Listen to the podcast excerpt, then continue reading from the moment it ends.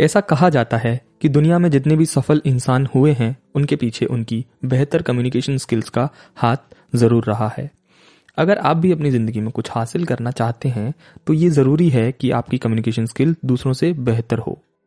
किसी भी इंसान की कम्युनिकेशन स्किल उसकी पर्सनैलिटी का ही हिस्सा होती है, इसलिए पर्सनैलिटी को इम्प्रूव करने के लिए कम्युनिकेशन स्किल को बेहतर करना ज़रूरी है। दरअसल कम्युनिकेशन स्किल हमारी बातचीत का ही हिस्सा है और बात करना भी एक कला है। इसलिए मैं आज आपको 7 टिप्स बताऊंगा जिनकी मदद से आप अपनी कम्युनिकेशन स्किल्स को डेवलप कर सकते हैं। First point, body language. एक अच्छी कम्युनिकेशन के लिए आपका अपनी बॉडी लैंग्वेज पर कंट्रोल होना ज़रूरी है, क्योंकि ऐसा कई बार होता है कि लोग बोलते कुछ और हैं और उनकी बॉडी लैंग्वेज कुछ और ही बोलती है। इसलिए इस बात का ध्यान रखें कि आप जो बोल रहे हों वो आपकी बॉडी लैंग्वेज से भी मैच हो। पॉइंट नंबर 2, सहज बने। हमेशा एक सहज इंसान बनने की कोशिश करें ताकि लोग आपसे आसानी से बात कर सकें। इसके अलावा कभी भी अपनी बातों को घुमा फिरा कर नहीं कहें, इससे सामने वाले पर नेगेटिव इंप्रेशन पड़ता है। Point number 3, volume of your voice. हम अपनी वॉल्यूम की मदद से काफ़ी कुछ एक्सप्रेस कर सकते हैं, जैसे कि अगर हम अपनी वॉल्यूम को थोड़ा कम करके बात करेंगे तो लोगों को लगेगा कि कुछ इंपॉर्टेंट बात है और वो ज़्यादा अटेंशन देने लगेंगे। वहीं आप अगर हाई वॉल्यूम में बात करेंगे तो आप ज़्यादा एनर्जेटिक दिखेंगे, इसलिए बात करते समय आपको अपनी वॉल्यूम पर ध्यान देना चाहिए। पॉइंट नंबर 4, उम्र और प्रोफेशन का ध्यान रखें। हर इंसान से बात करने का तरीका अलग होता है, इसलिए जब भी आप किसी से बात करें तो उसकी उम्र और प्रोफेशन का ध्यान रखें।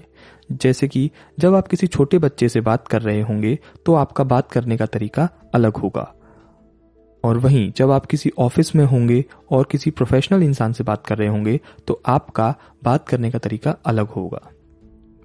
Point number 5, point to point का तरीका अपनाएं।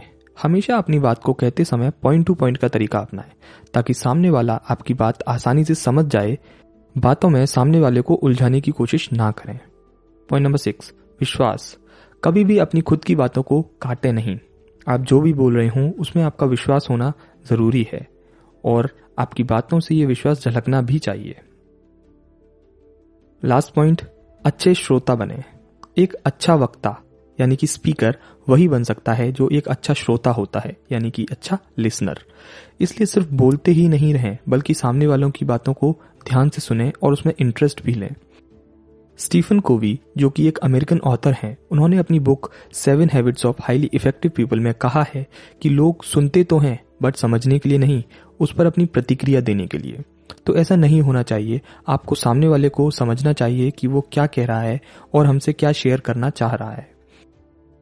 स्टीफन कोवी की book 7 habits of highly effective people की समरी हमारे पॉडकास्ट पर अवेलेबल है। उसे आप डिस्क्रिप्शन में दिए हुए लिंक पर क्लिक करके सुन सकते हैं, या आप उसे सुनने के लिए किसी भी पॉडकास्ट प्लेटफॉर्म पर जाकर बिलियनियर माइंडसेट सर्च करके आप उस समरी को सुन सकते हैं। अगर आपको हमारा पॉडकास्ट पसंद आता है तो आप पॉडचेजर या एप्पल पॉडकास्ट जैसी वेबसाइट्स पर जाकर 5-स्टार रेटिंग देकर एक थैंक यू भी बोल सकते हैं। तो आज के लिए बस इतना ही। अगली बार फिर मिलेंगे किसी नई बुक समरी, बायोग्राफी या स्टोरी के साथ। तब तक के लिए अपना ख्याल रखें और सीखते रहें।